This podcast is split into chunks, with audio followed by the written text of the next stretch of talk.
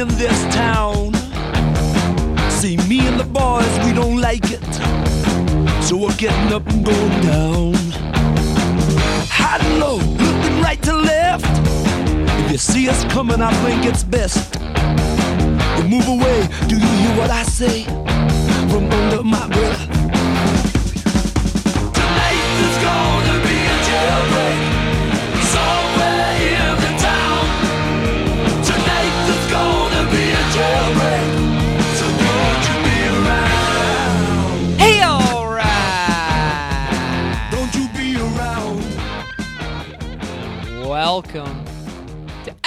Episode number 101 of the Better Yet podcast. I'm Tim Crisp, your host. Better Yet! It's a long form interview podcast featuring musicians talking about influence, talking about writing, and talking about being around.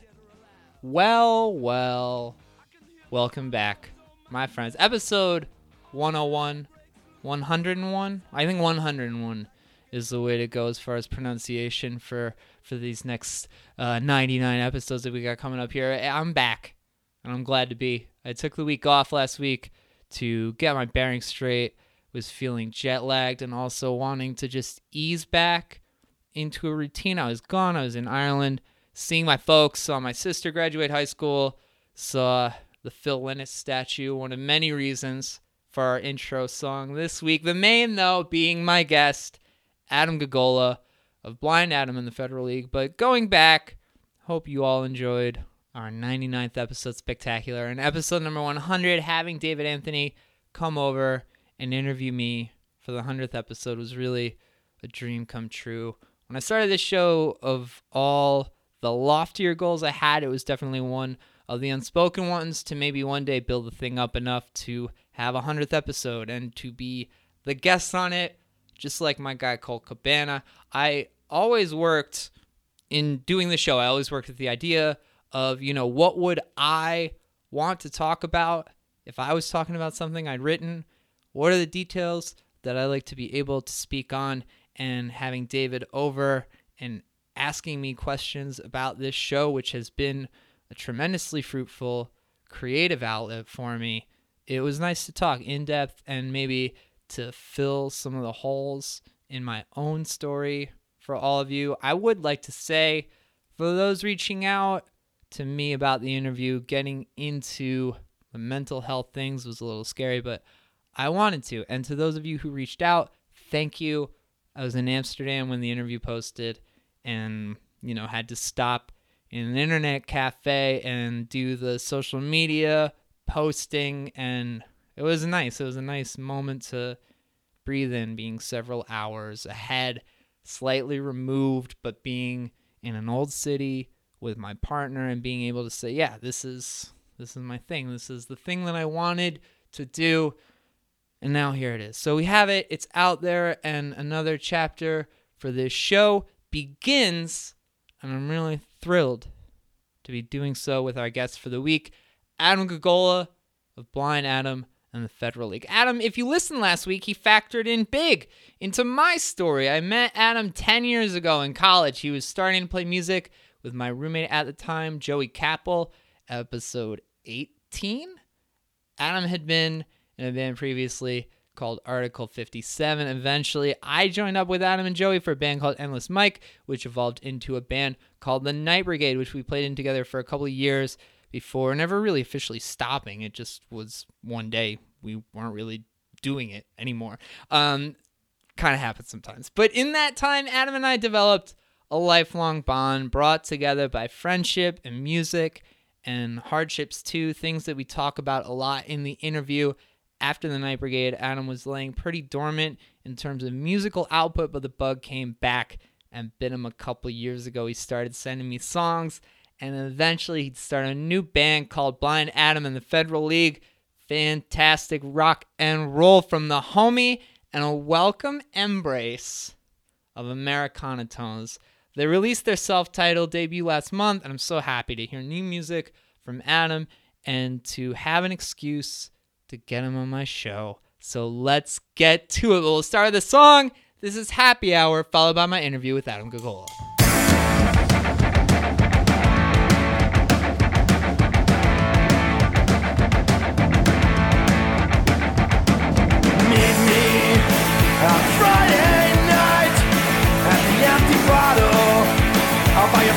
Style. They'll be playing that old country music. We can try to two-step, but I'll probably lose it.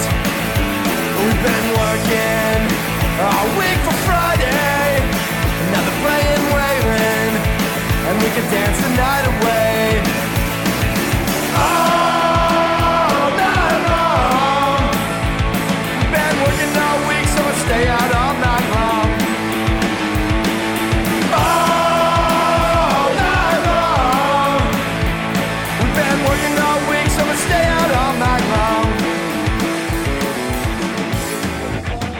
Probably just gonna sleep. It's it's like the um, it used to be that she was just like on the bed, like close by, and people would just be like staring at her How the old is she entire now? time. She's twelve. Yeah, because I remember when you would bring her to Das Fun House for the weekend once in a while. Right. Like if your parents were traveling or whatever. Yeah, yeah, yeah. I was I was thinking like, man, you've known Chloe as long as like Like for most of her life. right. She was probably like like only one or two during that time. Probably about the same size. No, she's definitely she's definitely expanded outward. Yeah. Yeah, yeah. a little bit, yeah. But still got loose skin. Hasn't like, you know. Yeah, yeah, yeah. Like there's yeah, there's casing. still a little bit. She's not she's not super tight. so, where'd you grow up? I, well, um, I was born on the south side of Chicago at 87th, and Pulaski is where uh, where my family was from. We were one block. We were on 87th Place, which was one block south of the city limits in a very small town called Hometown, Illinois. Oh, okay. It's less than a square mile, Uh huh. and the northern and eastern borders of hometown are Chicago, and then the southern and western borders are Oak Lawn. I was born at Christ Hospital, and then in Oak Lawn, and then uh, when I was in third grade, my family moved to Joliet, um, and I lived there till I moved on to Normal. Yeah. So were your were your mom and dad both from that area, that south side area? Did Yep. they meet in high school? They met. Uh, my dad's four or five years older than my mom. Oh, okay. and my dad uh, my dad kind of knew some of my mom's older siblings a little bit but um, they didn't really meet until i guess my dad was probably like in his late 20s my mom was in her early 20s Oh, okay. and uh, my dad worked at a bar on the south side Uh huh. and it was owned by like I don't know exactly what the story was, but one of the owners was some Chicago cop that was still pretty young, but he was a former cop. I don't know if he got Uh-huh. fired Yeah, or quit yeah. or what, but there are a lot of crazy stories about that place. Uh huh. You Yeah. hear those ones growing up? Yeah, I think uh, well one of them I didn't know about until it was around the time we were playing in the Night Brigade Uh huh. probably. And uh, I think you may have heard this story before, but my mom and dad went to a New Year's party, and it was probably around like 2009 or 10, Uh huh. and um, they they got there, and my dad immediately saw this dude that he recognized from back then. He was like, "Hey, let's get out of here. I don't really want to be here." Yeah. My mom was like, "It's New Year's. We just got here. We're Uh-huh. not leaving." Yeah. And uh, and uh, yeah, so he was like, "No, I don't really want to be here." And then my mom's like, "Why? Who cares? This guy is like some guy you had a problem with in the late '70s." Uh huh. And he came up and he's like, "Hey, Ed, remember me?" My dad says, "Yeah, I remember you." And he goes, "Hey, I got a question for you. All those years ago, was that you that blew up my car?" and uh, my dad was like, "Yeah, Tony, that was me." And and then my mom was like, "What the fuck? Yeah. You blew up this guy's car?" Uh huh. What? and uh, so I guess the story behind that was um, my dad worked at the bar, and this guy would come in, and everyone, you know, no one really liked him, but whatever. You know, Yeah, it wasn't like uh-huh. that big of a deal. But then he was in there one night, and he was really hassling. Um, I don't know if it was his girlfriend or some woman that was there that he knew, and uh, it got a little bit physical. And then my dad and um, one of the owners or someone else, one of the regulars, whatever the story was, a couple of them kind of like roughed this guy up a little bit and threw him out the door and told him to get lost and never come back. Yeah. And then a few minutes later, someone came in from outside with like all people's cars and motorcycles were parked outside, and they were like, "Hey, uh, when you guys kicked Tony out, he took out a pocket knife and slashed the tires of all the employees and whatever. So, So so my dad and uh, they they they just worked the rest of the night. Didn't make a big deal out of it. yeah. And they knew where he lived, and he had just bought some nice new like muscle car or something. Uh huh. And uh, I don't know what it was, but uh, my dad and this like crooked like former cop that Uh-huh. owned the bar drove over to his house after the bar closed, and uh, the one guy was driving and kept the car running, and my dad, I guess, um, stuck a gasoline soaked rag into the tank and lit it on fire and got in the car and said about half a block down. They just saw a huge flash and they like felt the the concussion from the explosion. That's insanity. yeah yep So and and and they were listening to a lot of music when you were growing up, right? Oh, absolutely, yeah. Like around that same time, my dad was going to see like John Prine and Steve Goodman at like the Earl of Old Town, and Oh yeah, my Uh, dad just saw John Prine in Dublin. Said it was just incredible. it was my well. I wasn't at that show, but I, my dad and I went to see him uh, two weeks ago, Yeah. or three weeks ago now, maybe at Chicago Theater, yeah. and it was great. And uh, yeah, and my my mom like talked to me. You know, if you ever talk to my mom, she'll tell you about how she she bought like.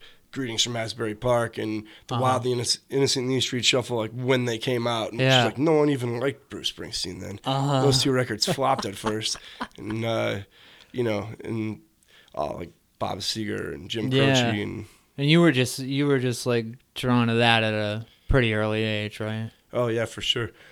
Excuse me. Um, yeah, I mean, I don't remember a time in my life when there wasn't music playing in the house constantly. Like, yeah.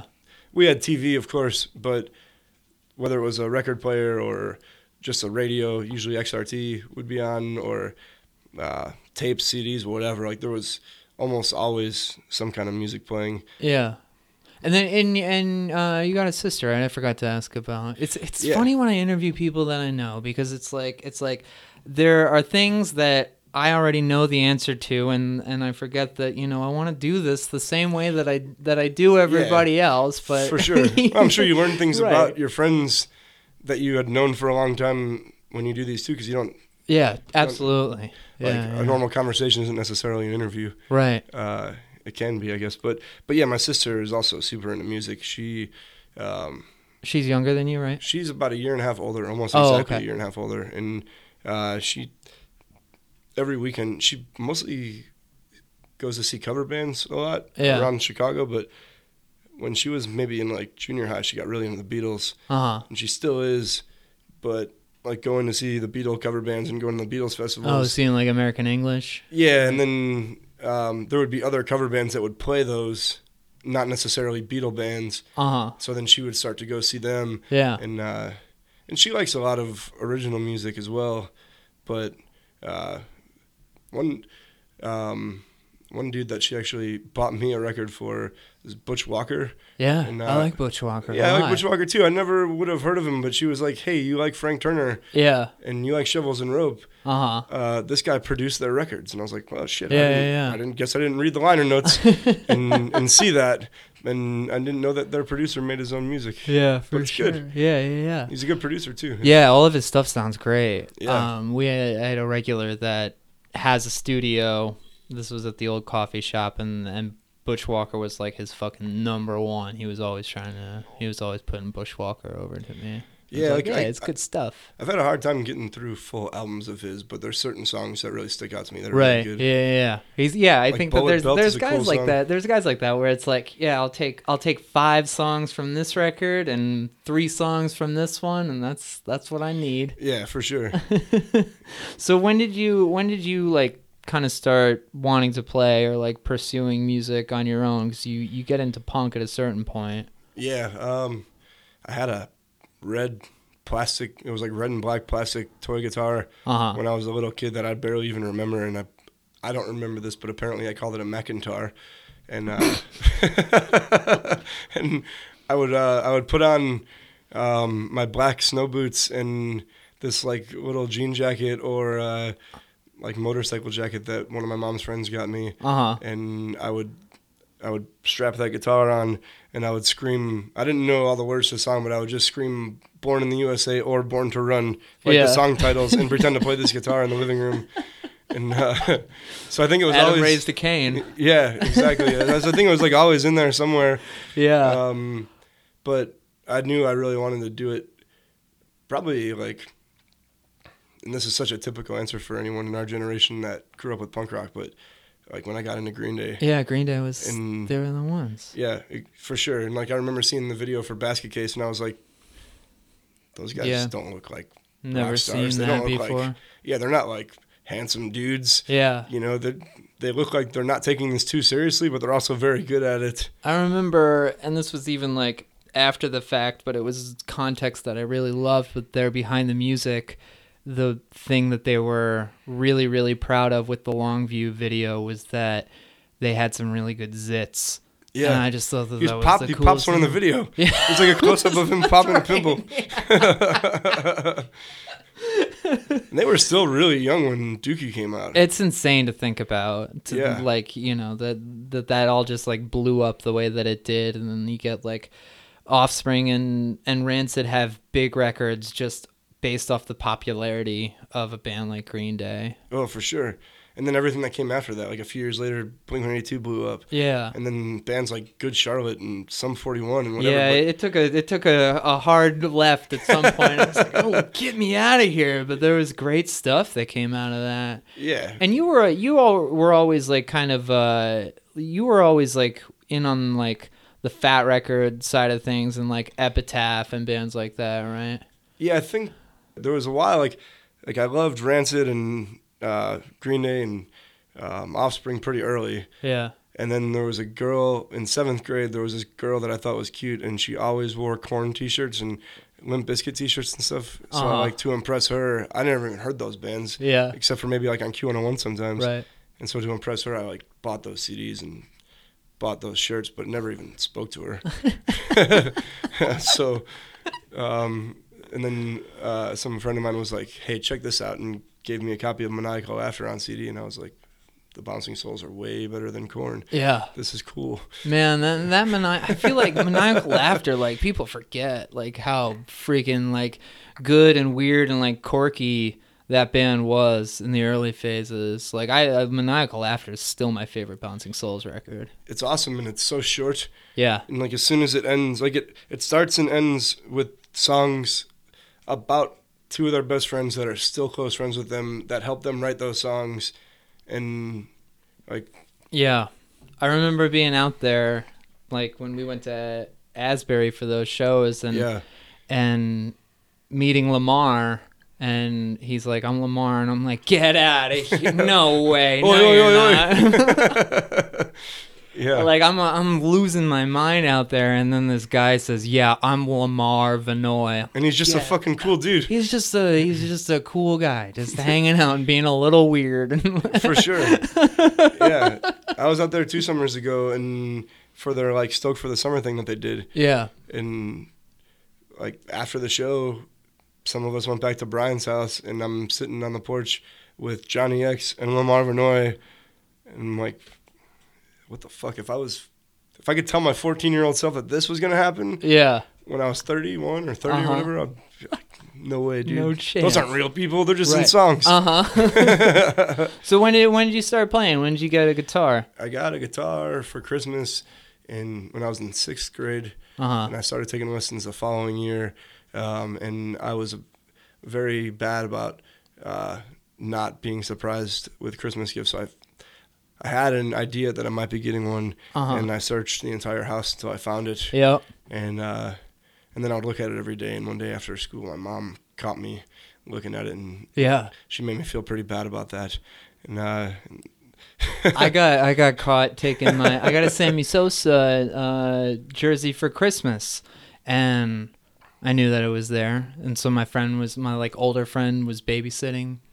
And I, was like, "Hey, check this out!" And I took a, my Sammy Sosa jersey out, and I was showing, it, and then I just like threw it back in the closet. And my parents were like, "Yo, like you gotta cover your tracks a little bit better." I'm like, "What the heck?" yeah, this thing didn't just come out of the box itself. Yeah. yeah, yeah. So, So that did was- you take to it pretty early, or was it kind of like you No. you get in there doing lessons and you're like, no, this sucks. I don't want to. So I got I got the guitar and like a book, Uh huh. you know, and I was like, what the fuck? I can't can't learn anything from this book. Right. That's not how you learn how to play rock and roll. You don't read Uh-huh. a book. and, uh, and so I started taking. I think I got the guitar for Christmas, and then for my birthday, I got like a package of like ten lessons. My parents were like, Uh-huh. "We'll pay for ten. And see Yeah. how this goes." And uh, and my guitar teacher was his name was Gary, Uh huh. and he was like six three, old like Joliet biker dude with a long beard, and like he looked like he could have been in ZZ Top. Or like had just gotten out of prison from like some horrible Blowing up a car. yeah, blowing up a car, doing some like some kind of like '90s related biker Yeah. bullshit. Uh huh. Uh, he he walked with a cane. He had a, a bunch of stick and poke tattoos, and uh, he was basically like, "Do you know what tabs are?" And I said, "No. Uh huh. These are tabs.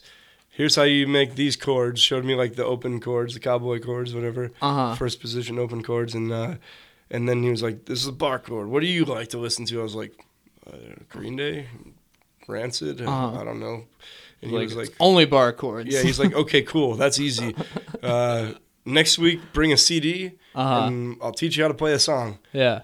And I was like, that's it. This is all this is. Right. And so I took lessons from him for about a year until I realized I was pretty much just teaching myself. Uh huh. And uh, and and then um, after that, I mostly like most of what I've learned, I guess, has probably been just from playing with people that are better than me Yeah.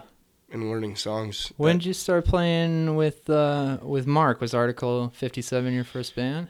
No, not really. It was Uh-huh. the first real band Uh-huh. I, I'd say. But uh, I had a band. There was a dude who I actually just saw yesterday for the first time in like seven years. Uh huh. Um, the last time I'd seen him was when we played with the Souls at Reggie's, Oh really? and uh, I saw him and his family uh, when I was out with my mom for Mother's Day. Um, but he, his lesson was like the lesson before mine, and he was actually the bass player for Article Fifty Seven as well. But me and him and I don't even know how we knew the other dude. His name was Levi Yeah. started a band in eighth grade and we didn't know how to come up with a cool band name so we just like took all of our initials and tried to figure out what words we could spell with them Uh huh. What'd you get? and uh, we ended up with it was uh, g-e-l-k-a-n gel can i don't know we uh we we were like uh, top three finalists for a songwriting competition sponsored by the Illinois State Police um, Uh-huh. for uh, drug prevention, and um, we got to perform that song at the Old Town School of Folk Music. wow, it's a And- nice room. Yeah, and members of the Smoking Popes and Poi Dog Pondering were on the panel of judges. Oh yeah. I don't know who. I didn't really know who those bands probably time. probably Josh. Oh, you don't you didn't know who the bands were? Yeah. Yeah, like at the time, I Uh-huh. like maybe had heard the names, Uh huh. but you know there was like no context for me in eighth grade, like who this is, Right. and uh, so that that lasted. I think we played that. Well, did you win? No, You can't you can't start and not finish. oh yeah, yeah, we did not win. Um, but they What was the put- name of your song? Do you remember? No, I Oh, think okay. probably like drugs are bad or something. they put us up in like a really fancy five star hotel downtown, and we got to meet Jesse Jackson. Uh huh. Jesse cool. Jackson was like there to meet all the participants. Uh huh. it was really weird. Yeah, that is a little strange. The, it was like the ages were like 13 to 18, Uh-huh. and of course the winners were like 18 year olds that knew what they were doing. Yeah. more so than we did. Uh huh. Um, but I don't even think we played like a real show as that band. We maybe played like a talent show and covered an MXPX song or something. Perfect. Yeah. Um, Responsibility. What's that? Yeah, I think I don't think it was that one. I think it was a song um, about it was a song about being sad that probably mentioned Jesus in a way that I didn't get Uh huh. at the time. Yeah, I remember finding out that they were a Christian band, and I was like, "Whoa, Yeah. okay, was, all right, Yeah, because they weren't super direct about it. right, But if you listen to it now, you can. yeah, for sure." It's there. Um, But but you start Article Fifty Seven. That's a little bit more Yeah, more of like a like- serious venture.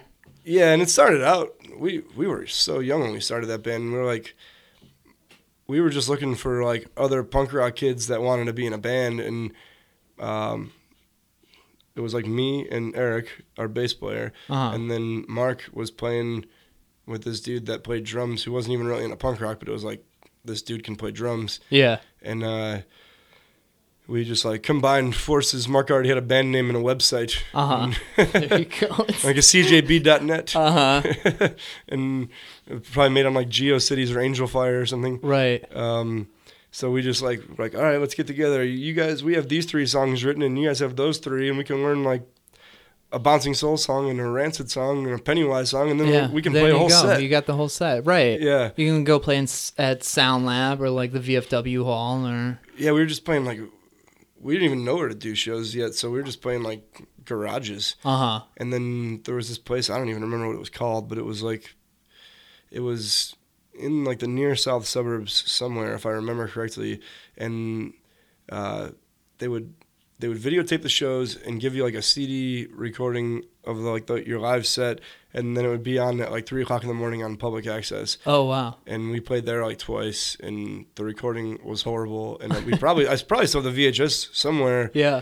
but eventually um, we made like we made one CD that was like recorded in my parents' basement. We hired some guy that was in a hardcore band that had like a like a studio that he would load up into his van and go record Uh-huh. local Oh, bands wow. for like like a hundred bucks. Yeah. He was a little older, but he was cool. Um, it's a horrible CD. If I was going to Uh-huh. show anyone anything from that band, I would show them that as a joke, Right.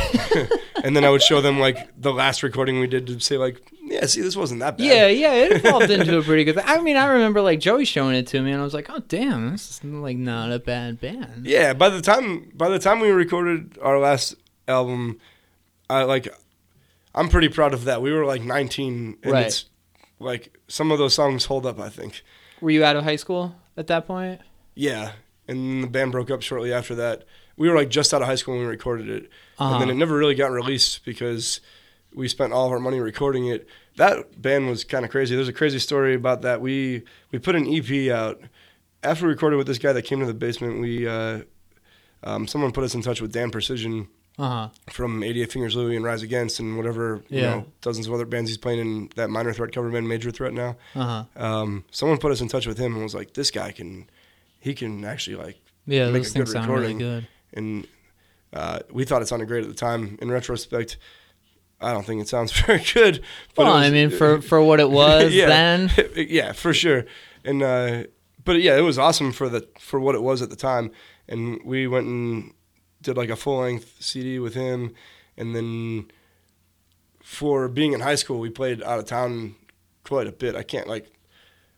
You know, we were gonna do whatever we wanted to, whether it made our parents upset or not. But they were always very supportive. Uh huh. But looking back on it, like I can't believe how cool They just were let with, you like, drive oh, anywhere. yeah, like oh, we're gonna go play in Milwaukee and then Madison, and we weren't like How were you booking those shows?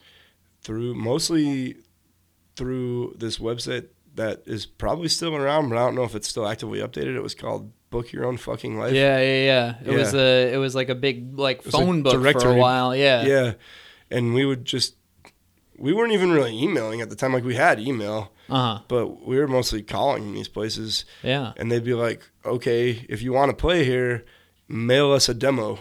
Uh huh. So we'd have to mail them a CD or a tape, and then wait to hear back from them. So we'd mail it, and then like a week later, be like, "Hey, did you get our demo?" And they'd either say yes or no. And if they had, if they didn't like it, then whatever. And if they did, they'd book us. So like after we recorded that first CD with uh, Dan Precision, somehow we got in touch with Brian Peterson of MP Shows. That was like towards the end of Fireside's heyday Right.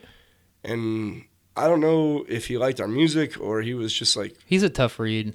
he is. And we just did our record release show with him, Yeah. and You still don't know if he likes. like he said he did. Uh-huh. And I don't think he was. He sounded sincere, but it was Uh-huh. also like he's always been very helpful and supportive of every music project I've ever had, uh huh. and I don't think he's ever like bullshitted me. But I'm also like like this. He's very cordial, Uh huh. but like not necessarily friendly. Yeah. And I'm like, does this dude think I suck? and he's like, just being nice, or does he like me and he's not being nice? Yeah. um, but he's cool, and uh, we got. He used to put us on awesome shows all the time, and that's how we actually met a lot of people from other cities and states and venues and Uh huh. whatever. Like he'd put us on with Wesley Willis and Mustard Plug, and I think he had us play with Against All Authority and like River City Rebels, and That's crazy that you played with Wesley Willis. we played his last show at Fireside before he died. Wow. Yeah, we didn't know that was going to be the case. yeah, yeah, There's only like 30 people there. Like if it Uh-huh. was known that this is Les Willis's last show, Yeah. it would have been packed to the gills. but- Right, because he's kind of like he, people kind of took him for granted towards the end. I think. Yeah, and he was he would do those like amazing drawings Uh huh. and sell them for like twenty dollars, and I never bought one because I was like, yeah, whatever, I can get one of these whenever. Yeah. And Totally. the last time I saw it, there was one on eBay for like five thousand bucks. That's insane. Yeah, Damn.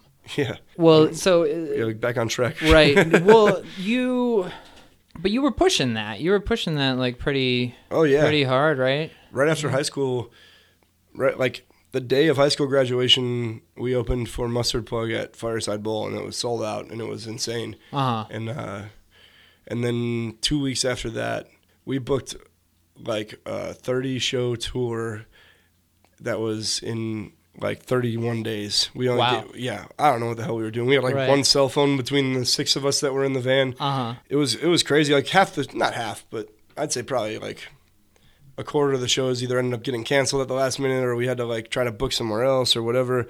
But it was it was a crazy thing for us to do. But on that tour, we played two shows in Atlanta, and one day we were walking around in Atlanta. and We went into this little boutique, like clothing and record store, and the dude that was working behind the counter was like, "Oh, you guys look like you're in a band." Mm-hmm. The owner of this place is a producer. You should give me one of your CDs. Yeah. And we're like, okay, whatever. Uh huh. What's his name? Yeah. Dallas Austin. I'm like Dallas Austin. Uh huh. That yeah, sounds fake. Dallas, El Paso, Austin. Yeah, like that sounds fake, but sure. He's like, no, it's not fake at all. He's worked with Boyz II Men Uh-huh. and Madonna and Michael Jackson and Prince, and we're like, okay, dude, Yeah. here's a CD. Uh-huh. If this is for real, this guy's not gonna like us. And then uh, I like wrote down my contact information with it just in case. And like a week later, we were somewhere up north, like in Massachusetts or something on the East Coast, and I got a phone call from a number I didn't recognize. And I answered it, and he's like, "Hey, is this Adam from Article 57?" I said, Uh-huh. "Yeah." And he's like, "Hey, this is Dallas Austin. I have your CD, and I really like it. I love the Clash, and I Uh-huh. think you guys could go in that direction. You got like a little bit of a punk and ska reggae thing going on." I was like, Yeah. "Okay, who are you?"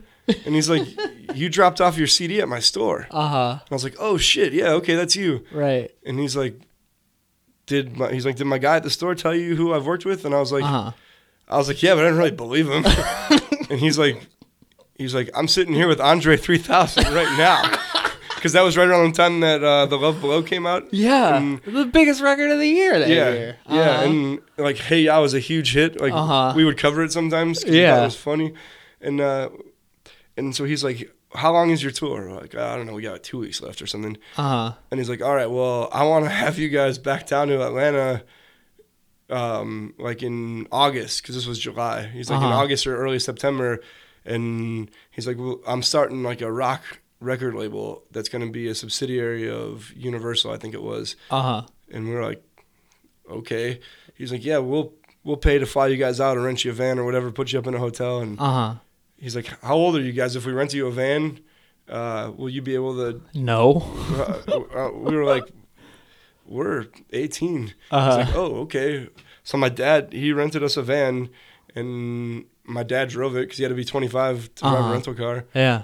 And we got there, and we, like, he's like, come to my studio before you go to the hotel. We were there. He had us there for like three days, and we go to the studio, and it's it was like a giant compound Uh-huh. and uh, there were dudes that worked on that uh, the Love Below record there, and like he's like, you just missed Luda. He just left. Like Ludacris had been there, and my dad's like smoking weed Uh-huh. with these like hip hop producers and stuff. yeah. And he's like, you guys want to play some Xbox? We'll order, you know, we'll order a pizza or whatever. Uh-huh. And we were all just like, what the fuck, you know? Like Right. we wanted to like, we wanted to try to get like Anti Flag to put our record out or like, you know, like Yeah, yeah, yeah. and uh, or like Bouncing Souls had a label or whatever, you know, yeah, yeah, yeah. like- it's like Chunksaw, AF, or like this Fat new Records. Universal subsidiary. Yeah, like Fat Records or Epitaph would have been like Right. way too big for us to even consider. right. And and then this happened, and these guys like they had us play the showcase, and it was like just us in like a private little room, and there were like people there taking notes. It was really weird. Yeah. and and then afterwards they had us back to the studio and we like talked like terms Uh-huh. and money and all this crazy shit. But we didn't sign anything. They didn't give us any papers and Yeah, yeah. and they were like, "Here's what we're gonna have you do." Uh, he's like, "Demo your new songs, send them to us. We'll have you down. We'll have you back down here in like January for a month, and we'll work on the record. Yeah. and then we'll set you up with all like we were like, oh, okay, and then I don't know what happened with that label, but he just never ended up doing it. Yeah. But his like assistant would call us like twice a week and be like, "We need you guys to practice every day for three hours to a metronome. Uh huh. We need you to do this. We need you to do that. You know, send us a demo." And we were like doing all, like everything they said for like months, and Yeah, then nothing yeah. ended up happening. Jesus. And then after that, it was just like, like I think we were so young, and that was something that we didn't expect, and it was like put in front of us and then taken away, and it just like took the wind out of the sails. yeah, for sure. Whereas like if something like that were to happen now, I think it'd be like, okay, that didn't work out, but it means that it can happen. Yeah. So yeah, let's let's keep going. And we were like 19 or 20, and at the time we'd been doing the band for like five years, and we were like, fuck this, like Yeah. let's play a few more shows and just be done with it. Because I think when when I met you, you were at ISU, and you'd started playing in the basement with Joey at our at our house at Dot's Fun House, Yeah. and you were almost still like reeling from it a little bit. It was like it, you were in a position where you're just like, I haven't played music with people in a long time, and I want to again, and I almost think that I'm ready. We'll see. Yeah. Did it feel that way Yeah. to you? Am I remembering kind that of. correctly? How did you meet Joey? Um, I met Joey because we both worked at uh, the campus dining services, Hell yeah. and he noticed my straight edge tattoo, Uh huh. and he was like, he's like, "Fuck yeah, dude! I love straight edge." He's like, "I'm straight edge and I love hardcore too." I was like, I was like, I actually just started drinking beer, dude, like, like three months ago, Uh huh. and it, I think uh, I think it's awesome. Yeah. And he was like, "Oh, well, you love hardcore, right?" And I was like, "Nah, man, I never really got into hardcore too much." He's like, "Really?" I Yeah. was like, "Yeah, I mean, I like some of it, like." Uh-huh. not like like minor threat and like you know whatever. A few hard Uh-huh. like Kid Dynamite's cool, but Yeah. I don't know. Like I don't know why they dance like that. Uh-huh. and they're all they're all so angry. And he's like, okay, well, do you like punk? And I was like, yeah, yeah, of course. He's like, okay, cool, Uh-huh. we can Yeah, be yeah, friends. We can be. yeah. And then we we started jamming, just like messing around, yeah. and then we kind of started that band Endless Mike, Uh huh. and uh, I don't Well, know. I just I just remember that you were like you were there and you were you were excited about it and you were kind of like you know Tim Crisp, you play guitar. Why don't Yeah. you get an electric guitar? yeah. I was like, I don't know. I think you had two acoustic guitars at the time, right? yeah, I was like, yeah. yeah. You know, I needed different tunings, so Yeah. Well, I was like, I was like, man, you have two acoustic guitars, but you can't plug any of these in and jam with us. Yeah. Well, it was. I guess it was funny because that's kind of that's how I remember you. Is I remember that you were just like, "Why don't you get an electric guitar?" And I'm like, "I don't know. I, I never, I've never, thought played one it." before. I never Yeah. thought about it." And you're just like, "Well, you should." And you've always had like that kind of like encouraging like part of you. And you know, I think I was talking to Kyle Scaturo recently, and he was Oh, like, yeah. he had like those early these old ghost songs, and Those you were were just great like, songs. they're, they're so good but you were just like you were so encouraging of him as well and you know he's he's like i moved to normal because adam like got me to he told me to like come up here and like play more often and Yeah. you know now he's like he's uh, he's been there for what seven years at this point like he's he's like a, he's like Yeah, he's like, settled a into life a there. life yeah Yeah, that's crazy. but like, I mean, you know, do you? You're a talker. You've always been a talker, and you're you're always, as you know what I'm saying. Like, have Yeah, you yeah. always kind of just been that way? I think so. Yeah, I used to get in trouble in elementary school for talking too much, and they like stick me in the back like coat room. Uh huh. Like, can you still hear the teacher? Yeah. All right, but you're too far away to talk to anybody, so just listen. Yeah. Shut up. yeah, I don't know. I think like people are very interesting to me, and uh, I like. I'm not super self conscious about the things that I do, but you always like. I think there's some level of like, I'm putting this out in the world. I hope it doesn't suck. Yeah. Um, but also like I have enough of uh, like I don't really give a shit if people think it sucks in me. Uh huh. Um, What do you think? Is that from? I don't know. Yeah. Maybe being a Cubs fan. I don't care if it sucks. I still like it. Right. um, but but I, when I see people that I care about doing things that I can tell that they care about that I think are good, or even if even if they're not necessarily good, like good is such a I don't know. It's like a it's it's a term that is so subjective. Like, what does that even mean? If it makes you happy, and you're creating something that you can enjoy with people that you care about, then it's good. yeah. So like when I found out that you were doing this podcast, I was starting to listen to it. And I was like, fuck yeah, this is fucking rad. And this is I remember seeing you on the street like two years ago. I think it was before you even started this, and I had just started listening to WTF pretty regularly. Uh huh. And when when I started listening to that, I thought of you. I was like, Tim would fucking love this. And Yeah, then I saw you. I was like, Hey man, do you listen to Marc Maron's podcast? And you're like, Yeah, it's awesome. I'm ripping it off. like soon. No, well, why wouldn't you? Yeah, absolutely. Yeah, yeah, yeah. Same- And I think that well, it's you know, it's it, he's like he's like hearing Green Day. You know, Right. he it's like it's Absolutely. like oh cool. Uh, I, can could do do, that. Yeah, For I, sure. I know I know some fucking characters, and there are people out there to talk to. Absolutely. Well, I don't know. I think that like I, I gleaned a lot from from that. I think that you're somebody that you- that you know you get people out of their shell a little bit just because you you got like kind of a no. You're not self conscious, right? And you don't like you don't stop from just being like, hey, you know, what's up? You got you got anything you want to talk about? If you do, that's great. Yeah, I think that well, I I, shouldn't say I'm not self conscious. I am, Uh huh. but I think Well, it's easier to like, like, take I- that self consciousness and just like I don't you know be yeah. outward. right because I think I, I think I think what I do with it instead of like clamming up, which I totally understand why people do. I'm just like, well, if this person's not going to like me, they should not like me because they actually know me. Right. like not not because they're like, why is that guy so quiet? Like, and Yeah, Like- yeah, yeah. that's how I, like that's how I've made so many friends that I have had for so long. You know, like, Right. made I've gotten to be friends with some of my favorite bands, and it's not like it's not like oh here's some fucking kid that's bothering us and like we feel bad for him, but it's like hey I like what you do. Your songs mean a lot to me, and they're like, Uh-huh. cool. That's Yeah. why we do this, Right, right. You know, and Sit down and talk if they're if they're up for it. Right. For sure. that, like that's how I met Mike Guzman, who plays drums in this band that I'm in now, and played drums in the Night Brigade with us. Was he? He was a few years younger than me, and he would come to Article 57 shows.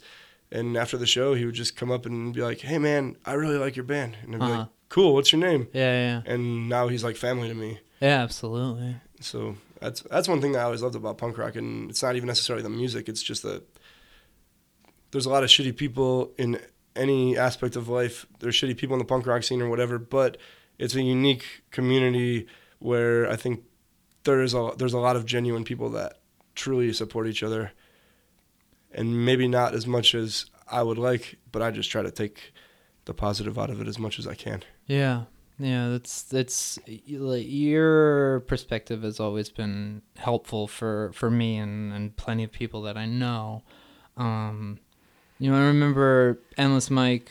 You know, after you, I think you lent me your yeah, Which- yeah you lent me for you lent me your guitar for a while. Which but- one? The Ben Um, Weasel one or the The I- Ben Weasel guitar, yeah. Yeah, because I had the Telecaster too. Right. And we we had a show at the Bone Student Center, Endless yeah. Mike, and like some weird bands. Yeah. And I mean, I, re- I remember it really well because you uh, your back was hurting, Yeah, and you kept having Joey crack your back, and you were talking about you had the spot in your eye, your vision, and he thought like maybe you pinched a nerve or something like that, and then yeah. That's what the like quack doctor at the ISU Health Center said. oh, is that where it came from? Yeah. This is this might be what it is. Well, I mean the you know, it it it ends up being this crazy thing that that you've been living with now for Ten years. ten years. Yeah, that's insane. It makes me feel old. Sorry. no, no, not at all. so you you mind if if we kind of walk through that uh that time you ended up like going to a couple doctors and Yeah. Um. So yeah, it was like right around then. Actually, I think did you come? I think maybe you came up with me from uh from normal to see the loved ones and Gaslight Anthem at Reggie's, oh yeah yeah and that was like right around the time that I first noticed it. yeah And I mentioned it to my mom. We were in my parents' living room. We stopped at my folks' house on the way to Reggie's, or maybe on the way back. yeah yeah I remember uh, stopping at your folks' house for sure. And I mentioned it to my mom, and she was like, "Oh shit! Like, you maybe need to go to like a specialist because there is this rare eye disease in the family. Hopefully, that's not what this is." Uh huh. And I just kind of brushed it off, like, "Yeah, whatever. Yeah. We got to go to this show." And I was scared, but I was like, "Well, I'm gonna hang out with Tim," and I think we met up with maybe Mark Anzel met up with us, Yeah. and like we went to the show, and um, and then that next week, I went. I went to the Gailey Eye Clinic in Bloomington, and they they ran a bunch of tests. I told them right away. I was like, "Hey, there's this rare eye disease in my family. I think it's called Leber's, but I don't really know much about it." And they're like, "Well, that's very rare. That can't be it." Uh-huh. And then they ran like days worth of tests, like thousands of dollars worth of tests, and that was like a Tuesday, Wednesday, Thursday, and then the Friday I went back, and they were like, they sat me down in a room, and they said, "We don't mean to alarm you." I was 22, almost 23 at the time. Uh, we don't mean to alarm you, but all these tests have been inconclusive. So we've ordered an MRI because we think it's a good possibility that you have a brain tumor. Holy shit! I don't even remember that part. I uh, I was like, that's what I said. I was like, holy shit! Like I'm gonna. Yeah. So you tell me I'm gonna die now?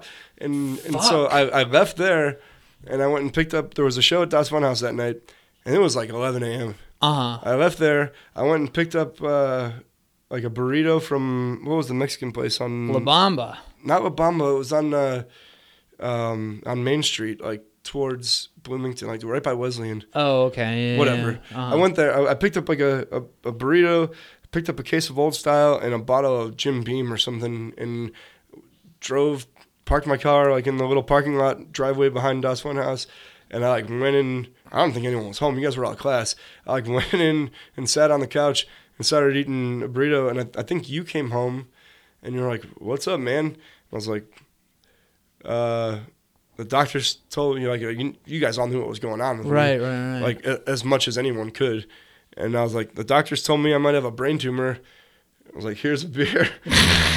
and you're like, I still have another class. I was like, I'm not going to class. Uh-huh, yeah, yeah, I'm gonna yeah. hang out here till the show. Uh huh. And uh, yeah, and like, So- Jesus. yeah. Yeah. I mean, this is like, this is like ringing a bell for sure. I definitely remember. I definitely remember the the show up with the old style and the Jim Beam and the burrito. yeah. But that was fucking. That I was was, like- insanity. Oh man, Right. I was like, I just felt like everything was in slow motion. I was like, is this the last cool weekend I'm ever gonna have? right. And I, like, why did they order the? Why did they tell me this on a Friday and order the MRI for Monday? So I had the MRI. It was clear, no brain tumor, and and then they were like, "What was it you said that was in your family?" Uh huh. And I was like, "Oh, I mentioned this to you the first fucking day that I was Yeah, here." yeah, yeah. Um, and so they were like, "Okay, well, we need to send you to another specialist now." And so we went to um, uh, what the hell was the name of the? We went to Champaign.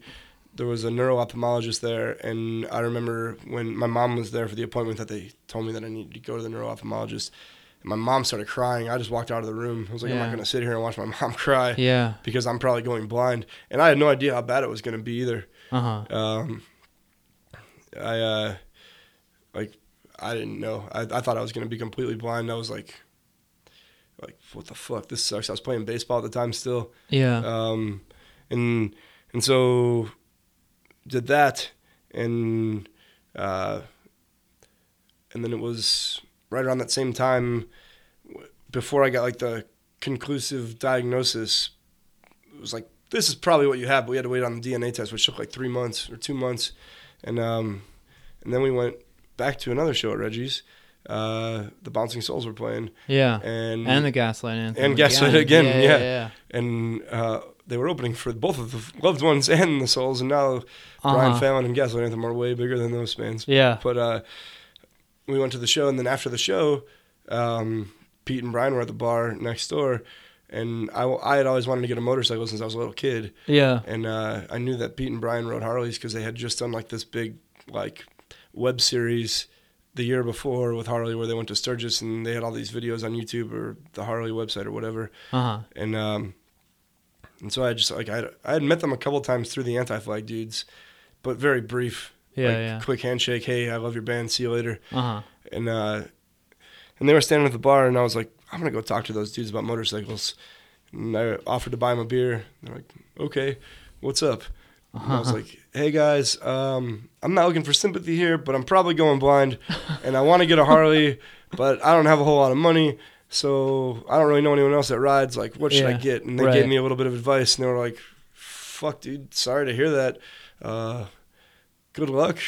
You know, we'll Yeah, see you next time. Uh huh. And so a couple weeks later, I had got my motorcycle license, gotten a bike, and then I got the like confirmation of the diagnosis. And then right after that, they posted on their MySpace page that they were going to be playing the Sturgis Motorcycle Rally in South Dakota.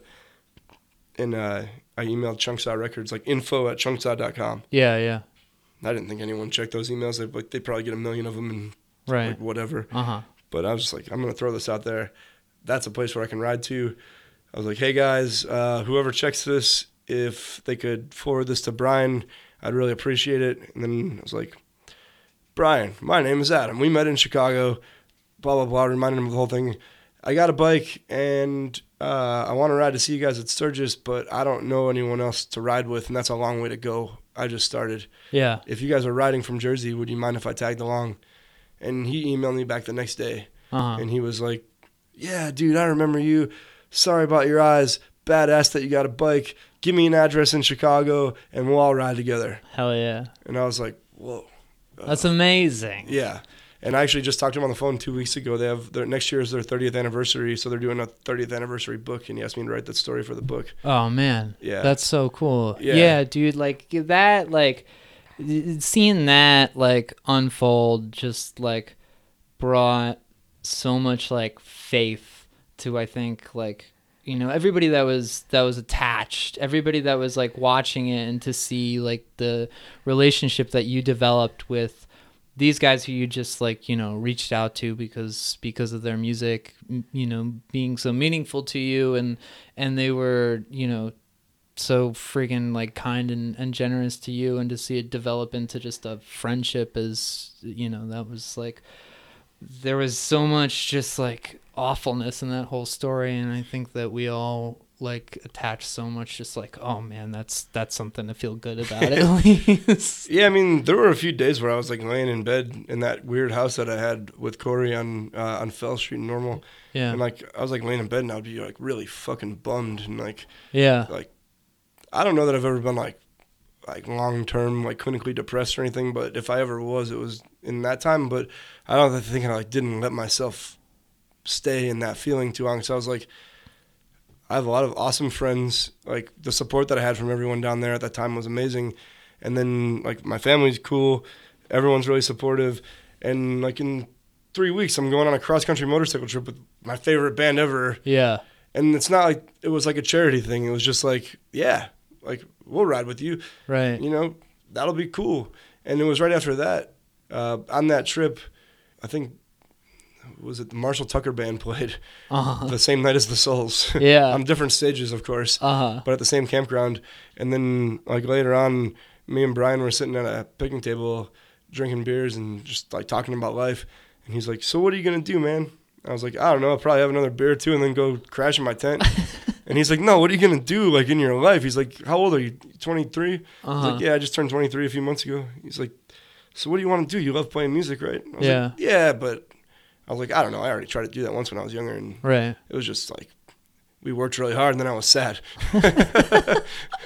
and, and he's like, Who cares, man? He's like, I've been doing this since I was probably as young as you were when you started doing it and there's still times where it bums me out, but it's the best thing in the world. yeah he's like, You know the song Kids and Heroes from Anchors Aweigh? And I Uh-huh. said, Yeah. He's like He's like, I wrote that song for the people in your generation that need to keep this kind of stuff alive.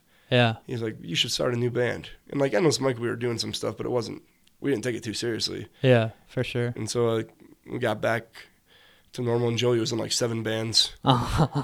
We got Yeah. I, like I, when I got back down to normal that fall, I remember talking to Mike Guzman in the band that he was in at the time, the Risk, that ska band. They were pretty much done. Mm, Vince played in that band too, and I was like, hey, why don't we start a band? And then you and I had talked about it a lot too, because you were writing a lot of songs then. yeah And I was like, Bryan Kienlen told me that I should start a band. so I think we need to start a band. And like take it seriously. Uh huh. And yeah, I mean that was like I think my senior year of college, and like yours too. That was kind of just like it. That was you know really all that we like gave a shit about during that time. I remember Oh yeah. we were in uh We were in vocal class together. you you were never there, and the that was teacher early. was just like such a like She was very sweet. very sweet grad student, and she'd be like, "Do you know if Adam like okay?" wants to come Yeah. to class?" And I'm I just be like, "Yeah, I just think he's like really worried about like the fact that he's going blind." So Yeah, I was missing a lot of classes then. well. I well, I really was. Yeah, yeah, yeah.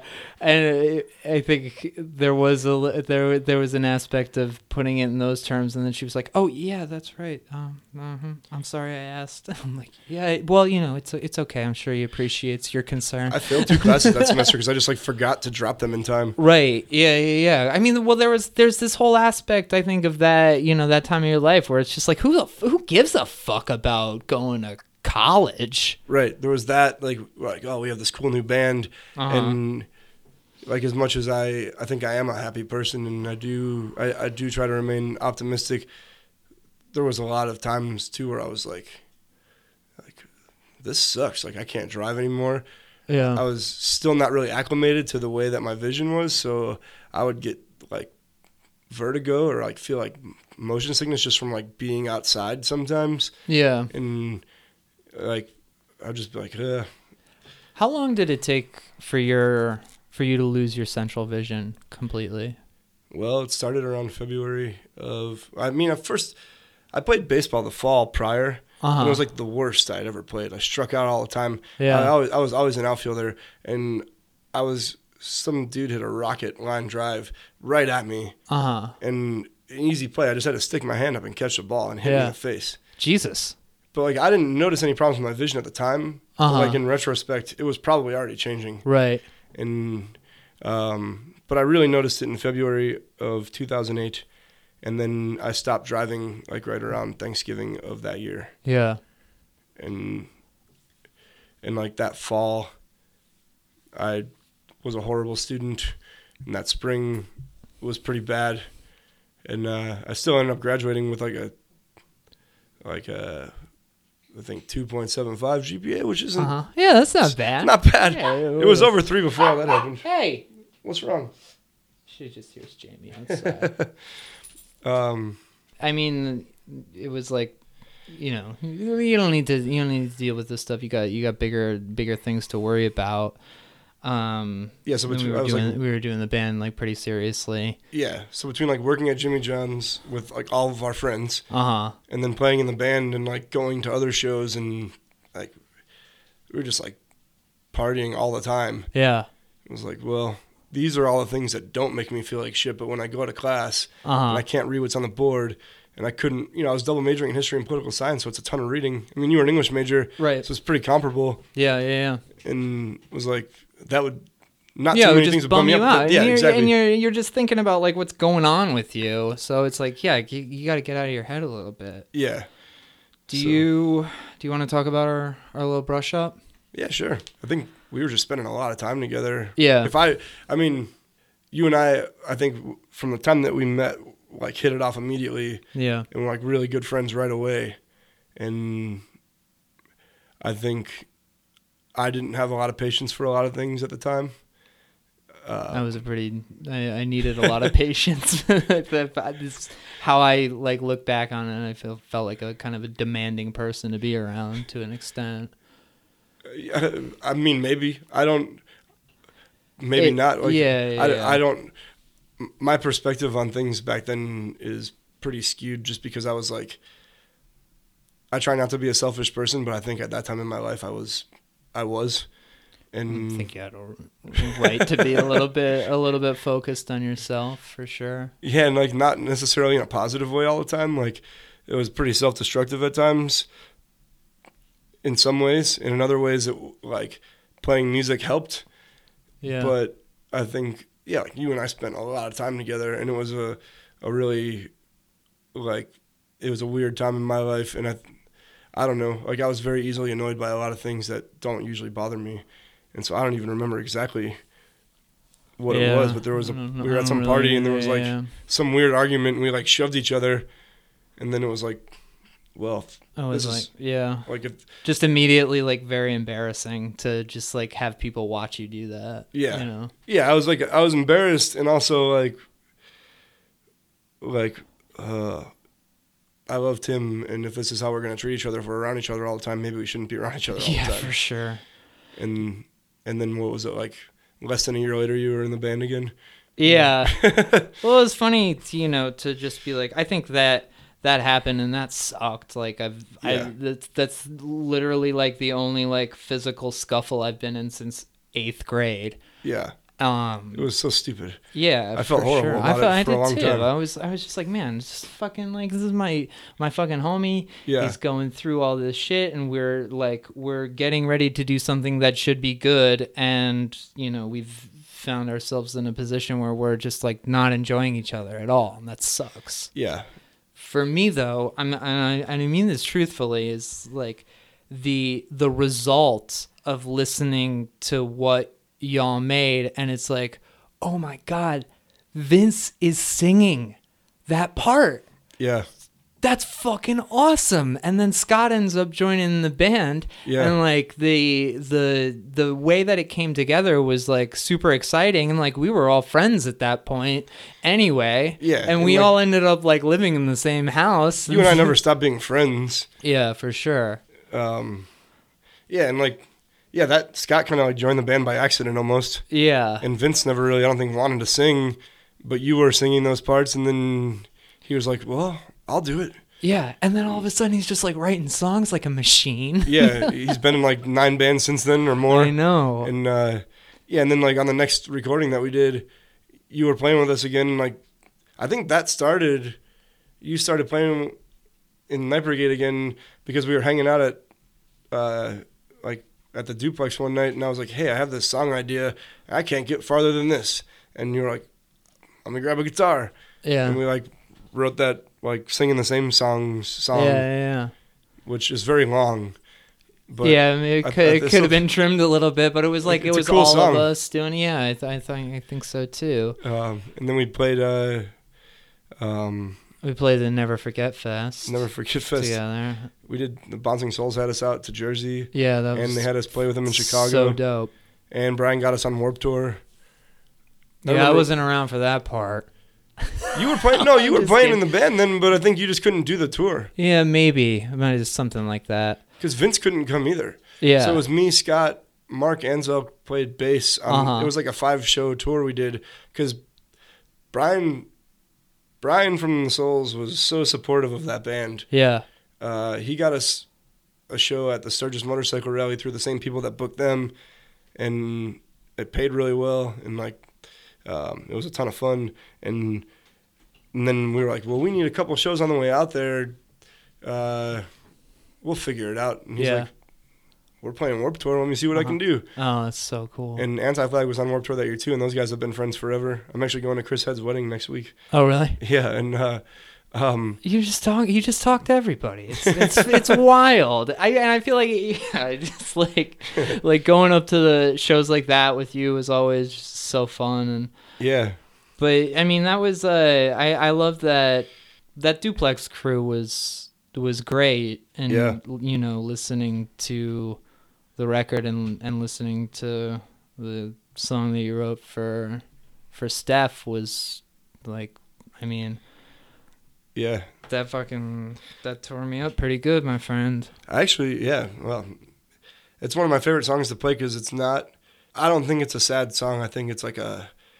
It's about something sad. It's about losing people that you care about, I guess, but it's about doing it in a way that's like a celebration more than a. Yeah, like- I mean, it's definitely. you were definitely grieving, but yeah. um, I think it's one of those things that it's like you know it makes you it makes you happy and and then also you know like I, I know where it came from too so it's it's a lot of it's a lot of happy and and sad and yeah, for sure. And that's an.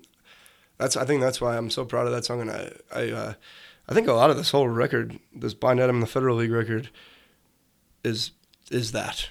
yeah uh, um, and the shotgun and beer and say goodbye song. You, if you think about it, you might actually remember that right before the Night Brigade kind of like stopped doing whatever we were doing. Um, I think me, you, and Scott were all writing some songs that were a little more like folky, country sounding. uh-huh And I had the beginning of that song because the first verse that opens the song is about leaving the kitchen when I leaving that duplex.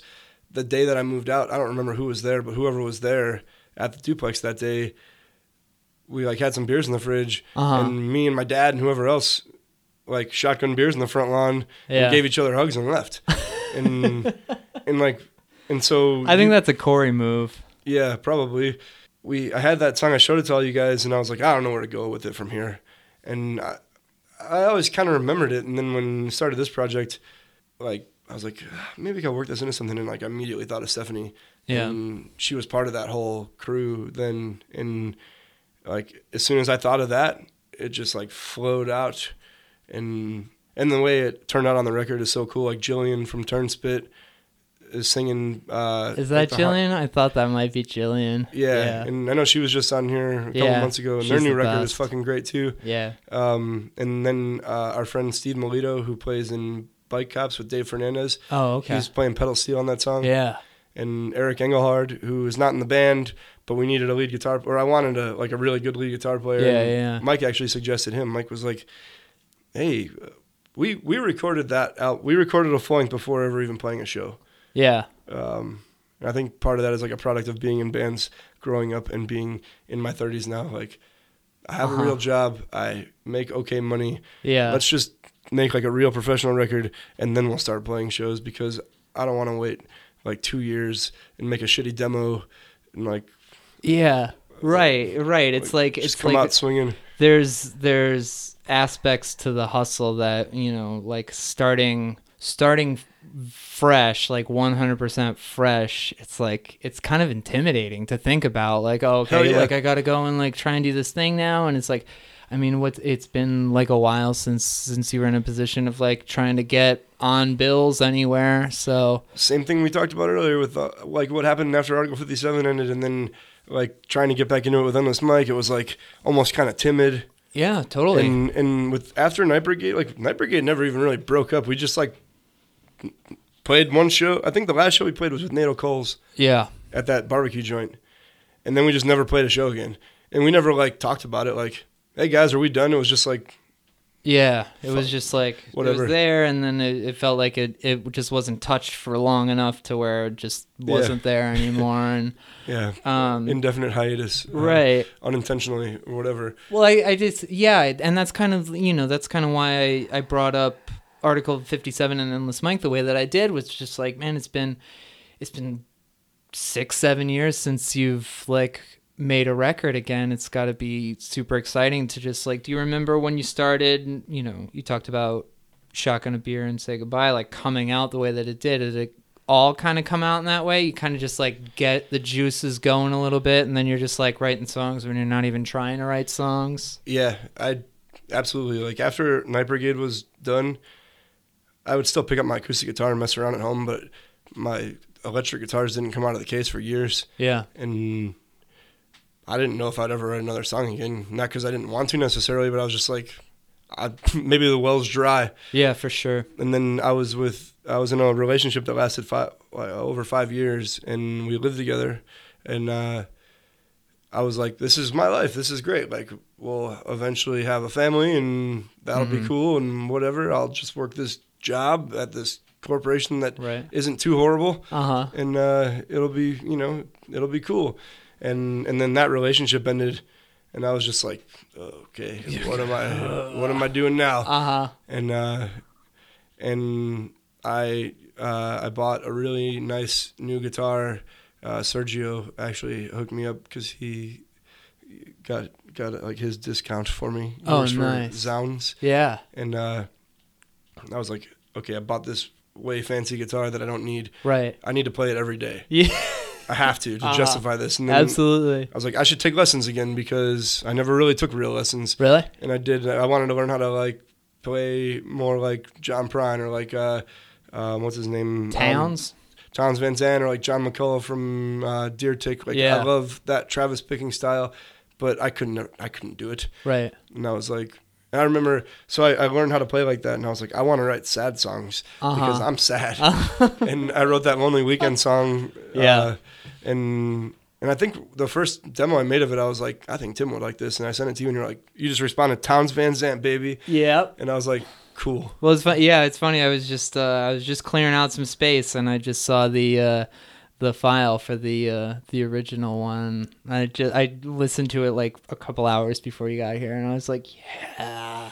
This is like the beginning, and it starts going. And you know, it's funny too, like knowing knowing you for as long as I have as a songwriter, and seeing the way like that Americana has just kind of like you know just come together with like the the punk rock that you you know originally like cut your teeth on but it's just it's three chords you know maybe hit the minor that's in that key Yeah. and it's you know it's got a really really great tone to it i think you did a really good job of just like making you know a, a raucous and a sad thing that's like it's all you know it's got a lot of nice like acoustic te- textures to it Thanks, man. and uh, You kind of got me into a lot of that stuff. You brought your external hard drive over, and you were like, "You like Lucero, right?" And I was like, "Yeah, I like like what I've heard." here's and you're like, eight here- records Here's their whole discography. And if you like them, you'd also you should also listen to more Ryan Adams. And here's in the entire Drive By Truckers discography. Check out Jason Isbell. Uh, he was in Drive By Truckers. Yeah, and and then since then he's like the one of the fucking best songwriters on the planet. He's Earth. amazing. And then you know other people that have come through Nashville more recently, Sturgill Simpson and Oh, yeah. Tyler Childers just came out that awesome record that Sturgill produced. And like, yeah, you were like, listen to the old '97s. Yeah, like I was like, yeah, this stuff is all great, and it was a, very f- familiar to me because it was similar to stuff that my parents listened to, but I don't think they dug that deep into it. And I know Yeah. your dad Oh, always loved all that stuff, and like your dad always kept up with contemporary music too. Yeah. Yeah, that that external hard drive is just my dad's external hard drive. like, Yeah. Here it is. Well, I guess I added stuff to it, like you know, being in the dorms for a couple years. That's like how I passed time was, was was just get, like getting really hard into that stuff. Yeah, It's awesome to see the way that you've taken to it because I think it makes it makes a lot of sense with the the things that you've kind of always written. You think you've always had a folksy side, like going back to Woody, and you were always interested in that stuff. yeah, man. Like growing up with Springsteen, I mean, there there is no Bruce Springsteen without country music and folk music. And Oh yeah, like there's a thriving like honky tonk country scene in Chicago right now, and I found that just by going to uh, Empty Bottle on Friday. Like the first song on the record yeah, is a totally. that's I do that almost every single Friday. Right. That's not just like a catchy song idea. yeah, That's like I'm just gonna write a song about what I do on Friday nights. it's fun, man. It's it's super celebratory, and I think it's like it's it's awesome for a lot of reasons, and they're not not only just because of knowing you. It's it's music that I think I think people can totally relate to and, and catch a lot of goodness from. Thanks, man. Well, I really appreciate that you like it because I know that you love that kind of music. So it means Yeah. a lot to me. It's good to see you doing it again. You still riding that motorcycle around? Not much. Yeah. I did Toys for Tots, and I'll probably do it again this year. But I rode that motorcycle for a long time after losing my vision, and I put a lot of miles on it with the vision that I do have now, and I don't regret it. But I, uh, as I've gotten older and seen people that are fully sighted get into horrible accidents that aren't their fault necessarily, Yeah. it's like I. There's a lot of things I have to live for and to use all my limbs for. Oh. And uh, I don't think I could say that I'll ever completely stop riding motorcycles because it's something that I do love. But there's other things that I love more than the possibility of getting seriously injured or killed. Yeah. Um, I think that that's good. That's Yeah. good perspective to have. yeah, And I think that like, you know, when it that was that was a fucking good thing for you then and it and it carried on and it was it continued to be a good thing for you. And man, I got thinking about all this stuff and made me really thankful for uh for having you having you around my life. oh man, you too. I, I wish we saw each other more, and that's something that we can easily change. Definitely. Thanks for coming by. Absolutely. Thank you for having me.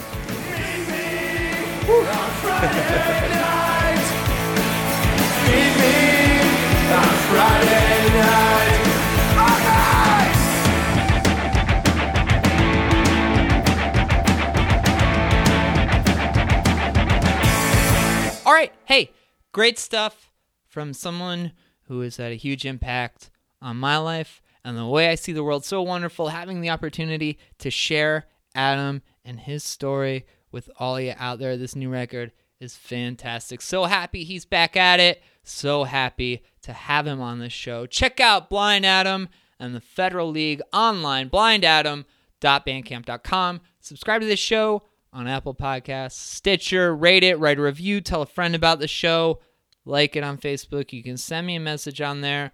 Twitter is at Better Yet Pod. Check out my other shows, As You Were a podcast about Alkaline Trio and Postmarkdom, Meta Perspectives on Professional Wrestling. The website is betteryetpod.com. And we're also on Bandcamp, betteryetpodcast.bandcamp.com. And thank you so much. Thanks, Adam. Thank you, Chloe and Lily. We're back. We're at it again, baby. Triple digits. We're taking over. Come back next week. Thanks, folks.